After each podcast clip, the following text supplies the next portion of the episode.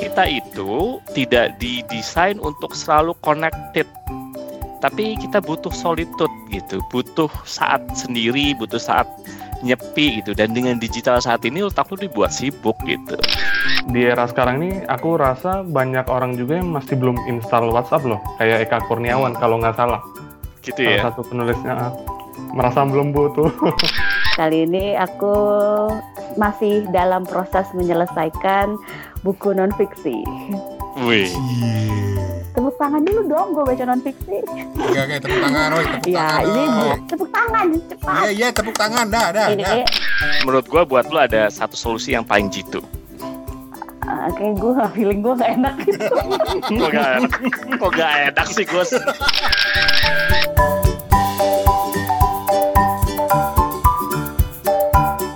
Oke, akhirnya lengkap lagi tim Kepo Buku. Berapa lama ya kita nggak ketemu ya? tujuh tahun Nah, aku sih belum pernah ketemu. iya gua juga belum pernah ketemu sama Opat sama Steven gua belum pernah ketemu Gua mau ketemu ntar sama Steven sama Opat belum. Hmm, jahat tuh. Padahal kemarin sempat ke Jakarta minta maaf.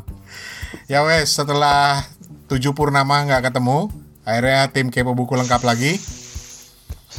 Dan hari ini sebenarnya kita ada dua calon tamu yang ternyata dua-duanya eh, belum jodoh sama kita, jadi ya sudahlah.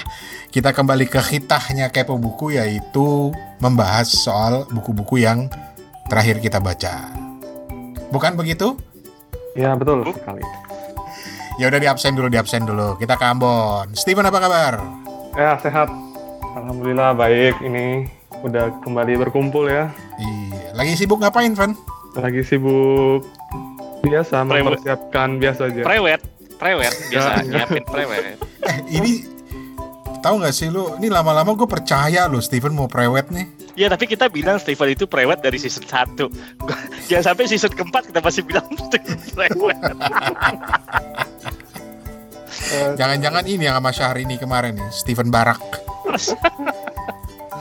Aduh Ya udah, terus kita ke Toto itu lagi di Kuala Lumpur. Apa kabar, C Toto? Baik Cirani Cirani apa kabar? Baik-baik saja ke Alhamdulillah. Lagi nak bikin apa dekat KL nih? Banyak ada lah yang kerja-kerja sikit lah Ini ini hari Ahad pun I kerja Ahad-ahad pun kerja. Penat ini lah, Ah, penat nanti akhir sekali. bulan, hujung bulan pun balik bawa karung, Karung apa tuh? karung duit lah. Oh iya Hmm. boleh boleh boleh boleh boleh Udah, siapa lagi yang oh yang di Jakarta nggak ditegur. Pat, Iya. apa kabar Pat? Eh, lagi sedih. Alhamdulillah Sedih kenapa Pat?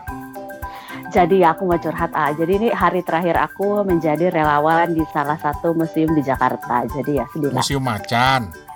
Hmm, gitu. Itu yang pertama. Yang kedua chat aku ada yang nggak bales-bales nih. Ci. Apa sih geli? Udah lanjut. Dia, dia Udah tahu. curcol. udah tahu Iya chatnya dong. nggak di udah tahu chatnya nggak dibalas masih di chat aja gimana sih Terus siapa yang mulai dulu? Ah, ya, enggak. Baik. Ya kak, aku baik-baik saja. Silakan Amrani. Centangnya udah biru belum ya? centangnya udah Ah, biru pakai belum centang. udah sin padahal ya. Ah, Udah sin. Last aktifnya berapa jam yang lalu pada anime. tapi bener ya kayaknya kayaknya lu lebih sakit hati lu centang biru dua ketahuan daripada lu itu di blok sebenarnya Hmm, Iya kan, nggak Kak? tahu. Belum cewek. jadi lu itu kenanya centang biru apa kena blok nah gitu Nggak penting. Ya, silakan Amrani dilanjutkan. Ya wes, seperti biasa kita kembali ke kita karena Kepo Buku ini kan sesekali ngundang tamu, tetapi basicnya Kepo Buku tetap saling sharing buku-buku apa aja yang udah dibaca. Siapa yang mau duluan? Ah, orang orang KL deh yang lagi di KL nih. Gua terus terang kangen sama toko buku yang ada di KLCC tuh. Eh kok, ya stasiun KLCC toko buku apa di lantai satu dekat sebelahnya tukang nasi ayam. Hafal gue kalau ada makanan. apa toko oh iya toko buku yang kecil itu ya Kecil tapi bukunya ditumpuk-tumpuk gitu dan itu bukunya keren-keren gitu loh dan harganya miring-miring. Jadi, Tok, lu baru baca buku apa, Tok? Eh bentar deh, Ya. Anda tuh abis minum kopi apa gimana sih? Enggak, gue tadi habis minum kopi siang itu gue habis minum kopi dua, habis itu minum soft drink. Nah barusan itu gue minum susu coklat anget. Tuh kan, Ah. kebanyakan gula kayaknya dia Iya. barusan. Lagi hiper kayaknya. Apa itu? Alah. Ya udah, Tok, lu baru baca buku apa, Tok? Oke, gue lagi baca buku digital minimal, ah tuh kan salah kan? Digital minimalism, Fo- eh, choosing a focused life in a noisy world, karya Cal Newport. Ya, ya udah, lu cerita dulu buku lu. Bukunya ini kan yang eh, warna kuning kan bulat gitu kan. kuning ada bulat tengahnya terus ada garis-garis gitu sebenarnya kalau dilihat gue jujur aja sebenarnya kalau lihat em, apa namanya sampulnya sih sebenarnya sampulnya biasa gitu Hmm, Yang gue menarik Iya. dari bukunya si Cal Newport ini adalah karena eh, ada komentar dari The Times yang bilang eh, digital minimalism ini adalah Marie Kondo-nya era ponsel. apa ponsel. Ya karena dia salah satu babnya. Jadi dia ada dua part pada dasarnya kan. Hmm. ada foundation sama practices gitu ya. Basically foundation itu dia cuma jelasin ada apa sih lu dengan dunia digital saat ini? gitu kan. Dan salah satu bab di foundation partnya itu adalah digital declutter. Ya ya bener. Mario Kondo-nya dunia digital saat ini. Begitu. Jadi di di partnya itu dia bilang filosofinya apa sih digital minimalism ini? Gitu. Kenapa lu harus ada digital declutter? Gitu. Yang gue suka ya kalau gue langsung aja ngomong ya kalau yang gue suka dari sini adalah kita tuh dengan digital saat ini itu tuh kita itu satu hal yang gue menarik dari dia adalah kita tuh nggak punya apa ya kalau bahasa Inggrisnya dia bilangnya solitude time gitu. Otak kita itu tidak didesain untuk selalu connected tapi kita butuh solitude gitu, butuh saat sendiri, butuh saat nyepi gitu. Dan dengan digital saat ini otak lu dibuat sibuk gitu. We are a social animal, tapi bukan berarti lu jadi tersambung terus-terusan. Nah, digital online kayak gitu-gitu sekarang gitu ya, sosial media, WhatsApp gitu, eh, ya bikin kita tersambung terus-terusan gitu. Dan itu nggak bagus sebenarnya, gitu menurut dia. Terus apa yang dia ajarkan atau rekomendasikan? Karena tadi kan lu tadi bilang dasarnya Mm-mm. dulu dia jelasin kan, kemudian Mm, mm, mm. rekomendasinya dia apa di buku ini?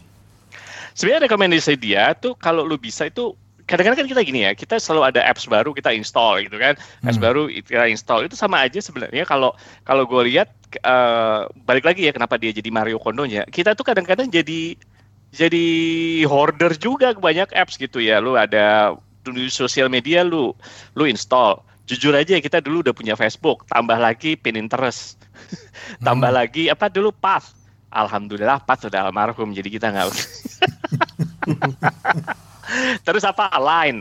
Terus ada WhatsApp ada apa lagi gitu kan? Macam-macam gitu kan? Ntar belum lagi yang aplikasi-aplikasi lain belum lagi aplikasi news gitu ya. Nah kita install itu pada dasarnya kita punya tendensi untuk kita tuh nggak mau kehilangan eh, update-update terbaru gitu. Padahal kita nggak butuh itu sebenarnya gitu kan? Eh, kita nggak perlu se-noisy itu sebenarnya gitu. Nah dia bilang kita tuh nggak punya pakem eh, rem yang pakem untuk ngerem teknologi apa yang sebenarnya dibutuhkan dia bilang. Lu itu harus jangan lu itu jangan mencampur adukan antara convenience sama kebutuhan gitu sama needs gitu. Lu butuh handphone iya. Lu butuh bercakap-cakap iya. Tapi bukan berarti lu butuh WhatsApp misalnya gitu. Lu bukan berarti lu butuh chatting terus-terusan misalnya kayak gitu aja sih sebenarnya. Nah saran dia pertama kali adalah dan sebenarnya ini yang pernah lo lakukan aja juga sebenarnya. Hmm. coba puasa 30 hari lu install aplikasi ya aplikasi yang kira-kira nggak signifikan buat hidup lu gitu. Enggak kru nggak kritikal gitu. Sekali lagi lo harus bilang lo harus tentuin kritikal itu artinya gini. Lo mungkin harus punya sosial media karena memang kerjaan lo adalah ngejawabin apa namanya message karena kerjaan lu begitu kan gitu kan. Lu harus punya email gitu. Uh, ya lu tetap ada email di situ tapi mungkin lu bikin seakan-akan ada jam lu mau baca email kapan gitu. Nah kalau lu merasa bahwa lu orang biasa ya uninstall aja tuh yang namanya sosial media gitu. Uninstall aja yang namanya misalnya uh, Twitter 30 hari aja gitu. Nah begitu 30 hari lo lakukan itu kan aplikasi yang nggak kritikal gitu. Bahkan kalau dibilang kalau lo merasa perlu, lo nggak merasa perlu WhatsApp, lu uninstall aja juga WhatsApp gitu. Toh lu bisa bisa SMS kalau perlu gitu misalnya kayak gitu. Hmm. Nah, lu bedain antara aplikasi yang kritikal sama yang sekedar convenience gitu. Bahkan dia bilang ya nggak cuma logout ya, uninstall gitu. Nah, setelah 30 hari lu lihat deh ketika lu ada new teknologi uh, diintroduce gitu ya, lu mau install balik, lu pikir kira-kira gue perlu nggak ya kayak gini? Kira-kira gue perlu ini nggak gitu? Perlu teknologi ini nggak gitu? Nggak usah buru-buru kiasu bahwa gue kalau nggak punya sosial media hmm, bakalan ketinggalan gitu. Kan nggak banyak banyak alternatif juga gitu kan. Lu nggak install media berita juga nggak masalah gitu. Lu masih bisa baca buku atau baca koran nantinya misalnya kayak gitu hmm. di, di di di hari terakhir gitu aja sebenarnya. Jadi gitu. puasa ya, puasa 30 puasa hari. Puasa ya? 30 hari. Nah, setelah itu setelah puasa 30 hari lu balik lagi lu lihat apakah lu benar-benar butuh apa enggak sih? Gitu sebenarnya. Baiklah, uh, mulai besok gua akan uninstall bukan Bapak. Steven, ada pertanyaan nggak? Nih yang paling muda di antara kita biasanya paling banyak media sosialnya, tapi selalu hmm. dikeluhkan hmm. oleh opat nggak pernah balas WhatsApp. itu mungkin bagian dari minimalismnya Steven. Uh, mungkin ya nih apa waktu di awal-awal WhatsApp juga tuh aku kayak nggak nggak nggak per nggak perlu ya hmm. kayak hmm. kayaknya masih belum membutuhkan banget untuk hmm. WhatsApp sampai akhirnya pakai HP yang agak bagusan dikit install WhatsApp dan hmm. di era sekarang ini aku rasa banyak orang juga yang masih belum install WhatsApp loh, kayak Eka Kurniawan hmm. kalau nggak salah. Gitu Salah ya. satu penulisnya ah, merasa hmm. belum butuh. Iya, setahu gue Eka Kurniawan itu tipe-tipe yang mainan SMS deh, kalau nggak salah pernah baca. Hmm. Dan dia merasa bahwa bahkan mobile phone itu sendiri emang lu kritikal butuh mobile phone. Oke okay lah, fine kata dia. Ya. Mungkin mungkin lu merasa bahwa lu kalau emergency uh, apa namanya uh, ngubungin orang kan gimana kan kata dia. Tapi kalau gitu gampang. Kalau lu misalnya ke kantor gitu ya, hmm. lu taruh aja tuh HP paling tersembunyi di balik tas lu. Atau kalau lu bawa mobil, taruh aja tuh HP di mobil udah gitu. Artinya apa? Kalau memang emergency butuh ngubungin seseorang, lu toh bisa tetap ambil HP itu gitu tanpa harus ada HP di depan lu. Kalau emang uh, lu bener-bener takut bahwa kalau emergency lu mau ngubungin orang susah gitu.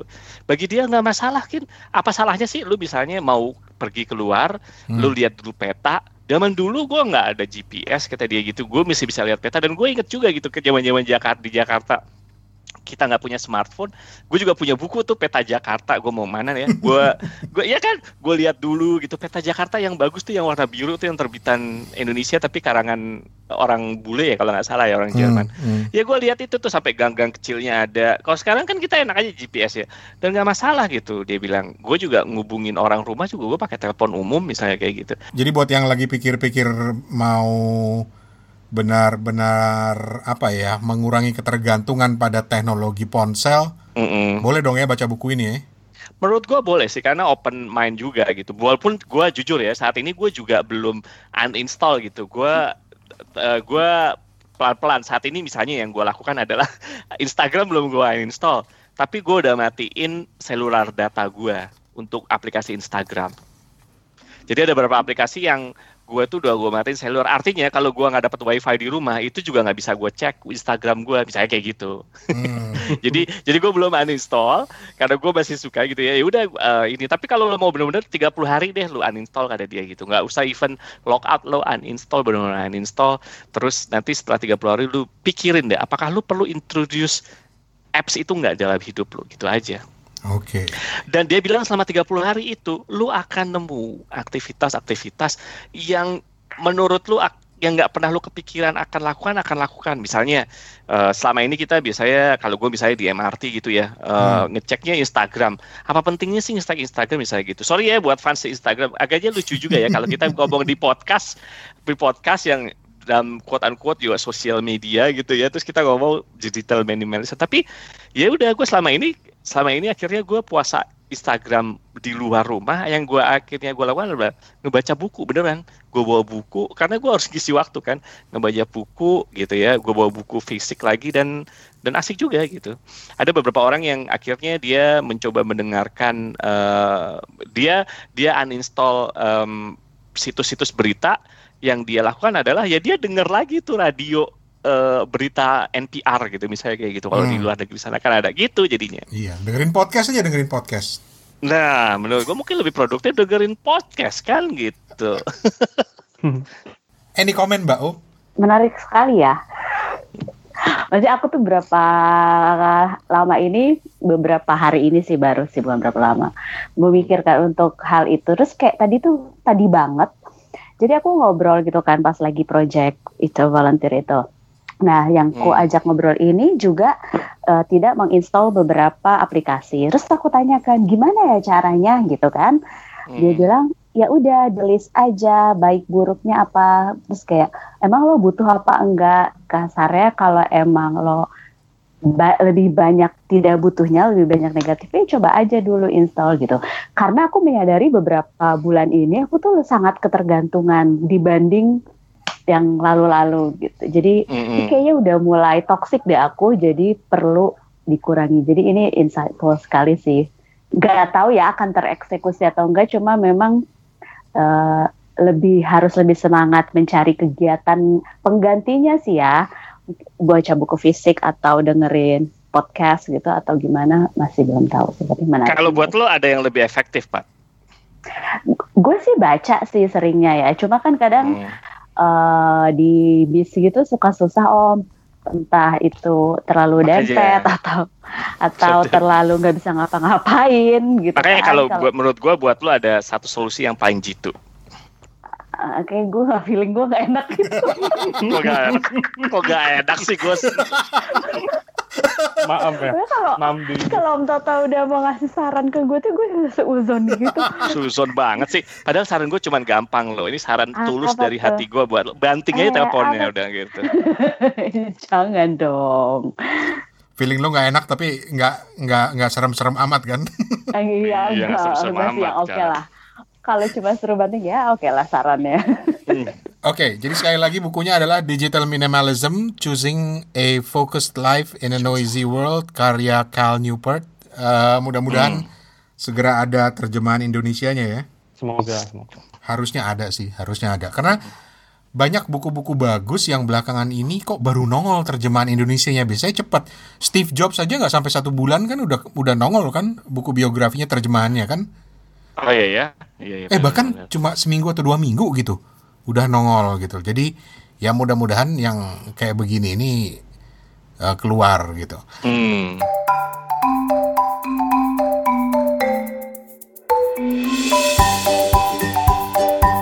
Ya wes, dari Abang Kal Newport kita pindah ke Opat aja deh. Gue penasaran nih bukunya Opat. Gue selalu nunggu nih bukunya Opat apa lagi ya? Apa nih Opat nih? Karena Opat belakangan ini banyak memberikan gue buku fiksi yang menarik. Oh ya sayang sekali Om Rane. Kali ini aku mengikuti I Join the Wagon lah ya. Kali ini aku masih dalam proses menyelesaikan buku non fiksi. Wih. Yeah. Tepuk tangan dulu dong, gue baca non fiksi. Oke oke, tepuk tangan, Roy, tepuk ya, tangan. ini buku. Tepuk tangan, cepat. Iya iya, tepuk tangan, dah dah. Ini, dah. Ya, gue gak usah tepuk iya. tangan. Gue gak usah tepuk tangan, ntar kan ada sound effect sama Rane dibikin. Iya, ntar gue masukin deh. Bukunya ini itu direkomendasikan kepada aku sekitar 2 atau 3 tahun lalu, tapi aku nggak mau baca saat itu. Dan menurut aku waktu itu I wasn't ready enough. Sekarang akhirnya I think, no, nggak, I thought I'm ready enough. I'm sure nah. dong ya. I believe Enggak. dong. Buku Enggak. apa sih? Buku Kama Sutra ya? Bukan, belum. Judulnya itu adalah uh, The Emotionally Absent Mother: How to Recognize and Heal the Invisible Effects of Childhood Emotional Neglect. Panjang, capek. Singkatnya disingkat ya, The Emotionally Absent Mother. Oke. Okay. Gitu. Oh, jadi ibu sekarang. Wah, selamat. Uh, enggak juga gitu ya. Ini penulisnya Jasmine Lee Corey ya. Betul, Jasmine Lee Corey. Jadi ini sebenarnya buku self help ya, self healing. Uh, The Emotionally Absent Mother itu bukan gue yang jadi ibu gitu, tapi hmm. lebih ke healing seorang anak yang hmm. saat masa kecilnya mengalami uh, atau memiliki ibu yang sayangnya kurang beruntungnya emotionally absent. Jadi absen secara emosi. Absen secara emosi ini nggak hanya uh, nggak uh, ada sama sekali, tapi ada juga yang ada, tapi kebutuhan emosi seorang anak ini tidak terpenuhi, gitu. Hmm. Terus terus. Nah, terus. nah uh, jadi kalau ini aku belum selesai semuanya sih karena butuh tahap jadi selain ada introduction terus isi juga ada kayak latihan-latihan bagaimana untuk healingnya itu healing the pain itu. Jadi kalau yang aku baca-baca jadi kan saat ini saat udah dewasa ini aku menyadari ya uh, bahwa ini kita bukan ngomongin case secara spesifik tapi secara umum. Ya ibu itu atau ibu eh enggak ya ini dibilangnya sih mother kalau di buku ini, tapi bukan berarti harus biological mother. Pokoknya orang dewasa yang mengasuh anak, cuma memang diklaimnya sebagai mother aja, bisa bisa father, bisa nenek, bisa siapa pun itu. Nah terus hmm. apa, apa, apa nom? Kenapa om? Lagi batuk, lagi batuk. Terus? Oh, lagi batuk. Gua gua dengarnya lo lagi kentut tadi. ada banyak case kenapa seorang anak itu nggak nggak terpenuhi emosinya. Mungkin memang orang tuanya yang abusive secara physically, mentally, verbally atau apa pun. Atau misalnya ada juga kemungkinan gini, orang tua pengen yang terbaik buat anaknya, tapi ada beberapa orang tua yang menjalankan atau mengasuh anaknya dengan mindset, oh ini adalah kewajiban gue nih sebagai orang tua. Padahal ada mindset lainnya bahwa gue juga harus memenuhi hak seorang anak ini, bahwa emosi anak ini harus terpenuhi. Jadi bukan bukan melihat kewajiban gue didik nih anak gue supaya gini-gini, tapi oh anak gue sebenarnya yang dibutuhkan adalah ini adalah ini gitu. Salah satunya gitu. Sampai sini Bapak Ibu ada pertanyaan? Ibu kan dulu bukan gue. Oh. Oh ya, bapak-bapak ada pertanyaan? Ah, gue kan bisa anak-anak kalau gue mah. Ya, baiklah. Lanjut ya. Eh, tapi menarik loh, emotionally menarik, absent menarik. mother. Ya, uh, sebenarnya apa sih definisinya emotionally absent mother? Kalau kalau menurut gue gini, gue pikir aja gitu ya. Kalau orang Asia itu kan nggak begitu ekspresif ya secara emosi dibanding orang Barat misalnya gitu. Jadi tetap aja kan akhirnya kita nggak bisa nilai emotionally absent itu tetap aja ada konteks budaya kan menurut gue. Nah, bener nggak sih? Nyambungin Toto, mungkin Nopat bisa hmm. jawab sekaligus. Ini yang jujur buat gue eh, kadang-kadang merasa tidak serak membaca buku-buku self help yang dibuat atau ditulis oleh penulis-penulis luar karena konteks budayanya yang berbeda gitu. Oh, oh. Ini nanti akan gue ceritakan juga misalnya di eh, walaupun bukan bukan buku self help tapi di bukunya Seth Godin itu juga itu salah satu kritik gue karena konteksnya yang berbeda sama seperti buku ini mungkin karena gue hmm, belum baca hmm. bahwa mungkin konteks yang disebut sebagai apa sih istilahnya uh, emotional neglect uh, terabaikan secara emosi bagi seorang anak itu mungkin akan berbeda konteksnya dengan orang tua di Indonesia. Menurut uh, uh, Mbak Opat gimana? Uh, iya, sebenarnya pas aku mulai baca buku awal ini ada kayak skeptis gitu juga. Oh dia kan orang orang barat lah ya. Ah, ya terus kan? uh, lebih ekspresif. Tapi kemudian setelah aku membaca jadi yang ditekankan kalau di buku ini bukan salah orang tuanya tapi lebih ke diri kita gitu loh. Oh. udah enggak. Jadi lebih ke uh, buku ini bukan oh orang tua yang baik tuh harus gini. Bukan. Tapi lebih oke okay, kita tahu bahwa kita mempunyai masa lalu, kita sadar bahwa masa lalu kita saat kecil itu uh, kita taruhlah merasa terabaikan. Sekarang adalah bagaimana caranya lubang yang dulu ada di masa kecil itu kita hapus rasa sakitnya itu, lebih ke gitu. Gitu. Jadi kalau misalnya sekarang nih, cara saat dewasa ini kan aku udah tahu nih ibuku dulu tuh kayak gini kenapa ya gitu kayak sekarang tuh udah paham kita tahu kenapa alasannya apa terus kita tahu itu adalah yang terbaik kita tahu bahwa saat itu adalah yang terbaik tapi kita lihat lagi jiwa kita yang dewasa ini tidak sama dengan jiwa kita yang anak kecil jadi komparasinya gue yang sekarang tuh pribadi yang berbeda dari yang dulu hmm. jadi bagaimana gue yang sekarang ini membantu menghilangkan rasa sakit gue yang dulu gitu mudah gak? Bahasa gue pusing gak? Mudeng, mudeng, oh. mudeng.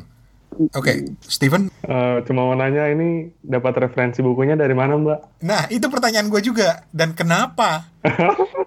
Apa yang menarik lu dari buku ini? Kenapa lu tiba-tiba tergerak membaca buku ini? Berarti gue harus nyanyi. Oh, oh siapa dia? gue mau jawab tapi cuma off the record doang om ini buat maunya gue. Oke. Okay. Jadi kita off the record aja nanti, nanti kita bahas. Tapi ya sekarang aja ngomongnya kan lu ya jangan gak direkam juga ngapain? Lihat lu edit lu buang. kagak ntar dibahas di WhatsApp. Nggak ada. Sejak sekarang dong ngomong dong aduh batuk Tapi jadi. Lu ada batuk. kan. Gua, gua menangkap kemudian uh, kebutuhan membaca buku ini ada kaitan dengan personal dan itu terbukti dengan opat bilang uh, off the record gitu ya Pak ya. Tapi Bang, tapi Bang Rane yang bukan bukan masalah siapa dia dan siapa itu kan, tapi uh, referensi buku ini dari mana gitu? Dari seorang psikolog ternama di Indonesia. Asik. di Jakarta eh, lah ya, ya. Eh, tapi sebentar, sebentar, sebentar. Tadi gue pas si uh, siapa Steven ngomong gitu ya dalam pikiran gue ya. Hmm. Uh, Steven kan nanyanya slow siapa dari siapa. Kalau gue terjemahan dalam otak gue nih yang gue pikir adalah Steven ngomong gini. Siapa tuh ngasih-ngasih referensi kayak gitu sama lo? Kok bisa-bisanya berani-beraninya ngasih referensi sama kayak gitu sama lo, Pak? gue pengen tahu siapa orangnya, pengen ketemu gue, gitu dalam pikiran gue. tapi menarik, tapi Jadi... menarik bahwa menjawab pertanyaan Steven tadi, buku ini direferensikan oleh seorang psikolog. Iya. Iya. Kok, kok diem? ya nunggu lu ngomong selanjutnya. oh ya, ini sudah. Ya, bentar, bentar, bentar, bentar, bentar. Apa sih, bentar, ya, bentar, ya? bentar, bentar, bentar. Ada tukang bakso lewat, langganan. Iya nih, pasti nih. Bang, bakso. Mangkok yang kemarin belum dibalikin. Bisa, ada mama aku. Oh. Takut ya. Yeah. Iya. Tahu lo Pat, untung lo bukan. Itu tadi gue baru bisa baru ngomong untung lo bukan psikolog Pat. Kenapa emang? Kalau lu psikolog kan namanya psikopat namanya, psikolog opat. ya Allah, ya Tuhan Toto, ya Allah ya, ya. garingnya toh. Biarin kan gue sedang aja kalau lo kalau lu males ngedit kan akhirnya kegaringan gue masuk ke acara. Bukan apa-apa toh, bukan apa-apa kegaringan lu itu udah kronis. Lanjut waktu lanjut lanjut lanjut. Alay, waktu zaman gue alay kayak nama ID gue atau email gue tuh suka yang psych terus opat gitu. Alay. Emang lu kapan gak alay? Sampai sekarang juga lu mesti alay? Lanjut. Aku alay aja sekarang. Dulu alay banget. Alay banget. Hmm. Oke, okay, Ini lanjut ke bukunya. Sampai mana tadi ya? Sampai mana tadi? Sekolah terkenal Indonesia. Iya siapa itu? Ini udah Tika, bagian of the record. Enggak, enggak, enggak, enggak, enggak, enggak Tika Bisono ya? Enggak, Tika enggak, Bisono. enggak. Oh, bukan. Enggak, enggak. Rumput si Tompul. Ya. Eh itu bukan bukan psikolog, maaf. Maksud gacol Sorry, sorry, sorry. Gua tahu nih, gua tahu siapa deh. Gua tahu udah pasti tahu deh. Farhat Abbas nih. Farhat Abbas. Oke. Okay. Jadi di pembukaannya itu kan ya ya biasa ya definisi ibu seperti apa. Terus salah dalam tanda kutip ya, salahnya ibu ini bagaimana gitu. Terus bagaimana seorang anak itu menerima neglect-nya itu. Kemudian ada latihan-latihan, terus kayak yang step-step yang harus dilakukan untuk healing the pain gitu. Bahwa sebenarnya walaupun saat kecil lo nggak diterim nggak menerima emosi yang lo harapkan lo bisa memberikan jadi dirimu bisa memberikan jadi contoh ya salah satu tahap awal adalah mirroring ngaca ngaca itu gini misalnya ada anak kecil bilang e, dia jatuh. Ada sakit gitu kan. Terus ibunya tuh ada dua versi yang mirror kalau mirroring dalam arti yang baik dia akan oh iya sakit ya gitu. Tapi kalau yang tidak baik tuh yang eh, lalu bangun loh gitu. Padahal si anak itu harus diterima perasaannya. Kasarnya gitu tuh awalnya. Terus ada beberapa step-step step lainnya panjang lebar gitu. Mungkin ini yang lagi denger nih bakal tertarik gitu ya karena entah karena sesuatu hal kemudian yang denger ini menciptakan gambaran sendiri di kepalanya dan menganggap wah gue tuh kayaknya gue bisa nih baca buku ini gitu. Makanya uh, gue malah tertarik. Jadi itu sampai proses kayak exercise atau latihannya itu di, diajarkan di buku ini bukan diajar dimunculkan pertanyaan-pertanyaan. Misalnya pada proses ini apakah lo mengalami yang ini yang ini yang ini yang ini? Hmm. kalau ini kalau iya lo ada di bagian yang ini. Terus caranya supaya lo healing ini adalah seperti ini. Kayak gitu. Jadi sekali lagi aku tekankan di buku ini ini tuh bukan menyalahkan orang tua ya bukan menyalahkan yang berlalu. Kalau dalam diskusi aku waktu itu kayak kita nggak bisa ngubah orang tua. Kita memang cara kasar harus menerima karena memang itu yang kita punya. Tapi kita bisa mengubah dari diri sendiri. Dan dan satu lagi harus tekankan misalnya rasa sakit kita saat dewasa ini ya belum tentu dimunculkan karena trauma masa lalu. Bisa juga memang ada uh, rasa sakit yang timbul akibat kejadian-kejadian di dewasa ini. Cuma dengan adanya healing dari luka masa lalu, paling nggak lukanya, luka di hati kita itu diminimalisasikan. Nah, terus pertanyaan terakhir itu apakah proses healing ini akan menemui satu titik selesai atau tidak? Jawabannya adalah kalau self healing itu tidak akan selesai ya, karena kan kehidupan terus berubah. Saya manusia berubah, apa yang terjadi akan terjadi banyak hal, tapi paling enggak kita sudah menutup satu pain di masa lalu. Gitu ceritanya. Dan menurut lo apakah ini bisa menutup pain itu dalam artian karena kalau masalah psikologis itu kan kita harus konsultasi atau ngobrol dengan orang yang lebih lebih paham gitu ya. Hmm. Ya betul, aku setuju memang ada konsultasi untuk lebih paham. Tapi saya ada beberapa orang nggak seberuntung bisa menemui either support sistemnya atau misalnya psikolog atau psikiater kan. Hmm. Nah buku ini mungkin bisa kayak menjadi wacana untuk diri sendiri gitu. Dan apakah misalnya ini buku aku rekomendasikan? Iya iya banget. Cuma ya memang kalau aku boleh saran basicnya tetap harus ada paling tidak support sistemnya karena untuk orang-orang yang mengalami abusive atau emotional neglect di masa lalu ini bukan buku yang mudah gitu. Hmm. Oke, okay. Mm, mm, mm. masih ada yang ingin dibahas atau Steven atau Toto pengen lanjut nanya? Cukup. Kayaknya oke okay, udah. Oke. Okay. Soalnya udah serius banget ya ininya ya. Jarang-jarang okay, okay. kan, gue ngomong serius. Jarang-jarang udah udah nggak usah ditambah-tambahin. Nggak usah ditambah-tambahin ya. Ya udah paling nggak. Silakan bang, silakan. Paling nggak menurut lo uh, kepada siapa buku ini akan lo rekomendasikan? Kepada siapa pun orang dewasa yang menyadari atau berani mengakui bahwa masa lalunya tidak mudah dan ingin untuk supaya menutup masa lalu karena karena di buku ini juga dibilang bahwa proses ini akan sangat panjang dan akan sangat sulit. Kenapa? Karena kita kita udah dewasa ya, kita udah sadar, kita punya uh, daya yang sudah mengerti lah, paham akan hal-hal yang tidak dimengerti anak kecil. Tapi kalau dengan uh, exercise ini, dengan pertanyaan-pertanyaan ini, lo akan memunculkan lagi tuh luka di masa lalu dan itu kalau memang itu adalah luka itu akan sangat menyakitkan sekali gitu. Jadi siapa pun yang berani, berani. Berani ini dalam bukan bukan berani kayak maju terus itu enggak, hmm. tapi berani mengakui ke diri sendiri bahwa setelah mengalami uh, emotional neglect dari uh, orang dewasa di masa lalu boleh dicoba membacanya. Dan gua nggak tahu kenapa tiba-tiba gue terpikirkan ini, tapi mungkin sebagai penyeimbang lu baca bukunya Henry Manampiring deh. ya, ya, ya, bukan kalau itu kan kayak lebih lego bukan sih. Ini kan tujuan akhirnya adalah membuat kelegaan hati karena kita tetap tetap lagi aku tekan ini bukan masalah nyalah nyalahin, mm -hmm. cuma lebih ke beda ya gitu deh. Ya ini kan semua semuanya case per case ya. Yoi. Sekali lagi, bukunya adalah The Emotionally Absent Mother, How to Recognize and Heal the Invisible Effects of Childhood Emotional Neglect. Panjang, tulisan dari Jasmine Lee Corey. Ya.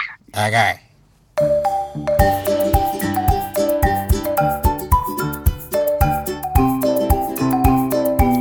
Oke, ini berat banget bahasannya, baru dua buku padahal, dan judulnya juga panjang, tapi menarik banget dan insya Allah bermanfaat banget.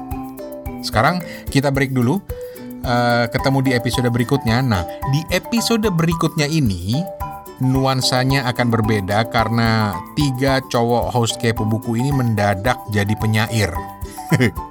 Nih, kita kasih dikit bocorannya ya, dengerin, dengerin, dengerin, dengerin. Ayah saya seorang pengarang yang kaya Kepalanya tak pernah kehabisan kata, rekeningnya selalu penuh, penuh dengan semoga. Penyair tak perlu tunjangan hari raya, sebab seluruh harinya hari raya. Hari raya semoga. Jogja terbuat dari rindu, pulang, dan angkringan. Cakep ada apa sih kan pada ini banget? Eh, lu sebagai satu-satunya cewek di sini kan wajar dong dipersembahkan puisi oleh para lelaki hidung belang ini. Iya, hidung laki hidung belang sialan.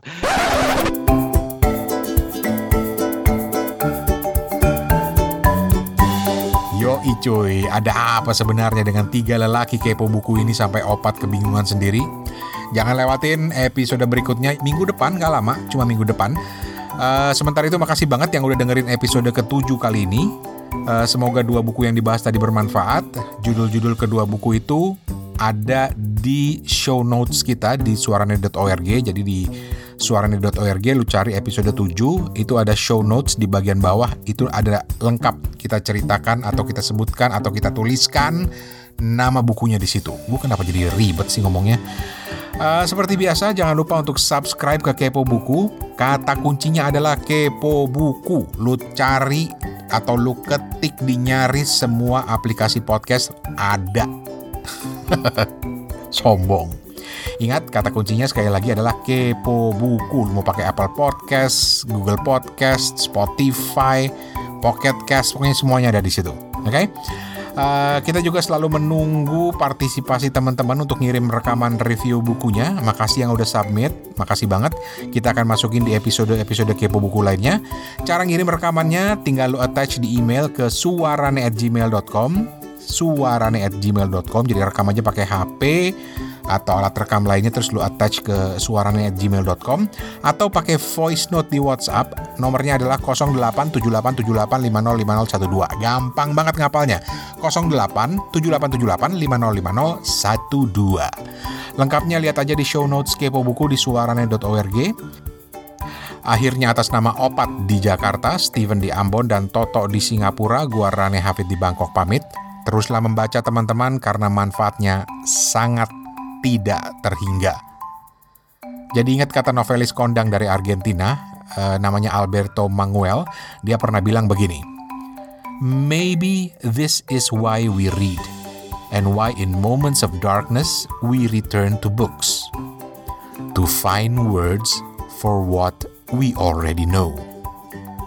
Kalau diterjemahkan secara bebas mungkin kurang lebih artinya seperti ini Mungkin ini alasan kenapa kita membaca dan kenapa di masa-masa kegelapan kita akan kembali ke buku untuk mencari kata-kata yang sebenarnya kita sudah tahu.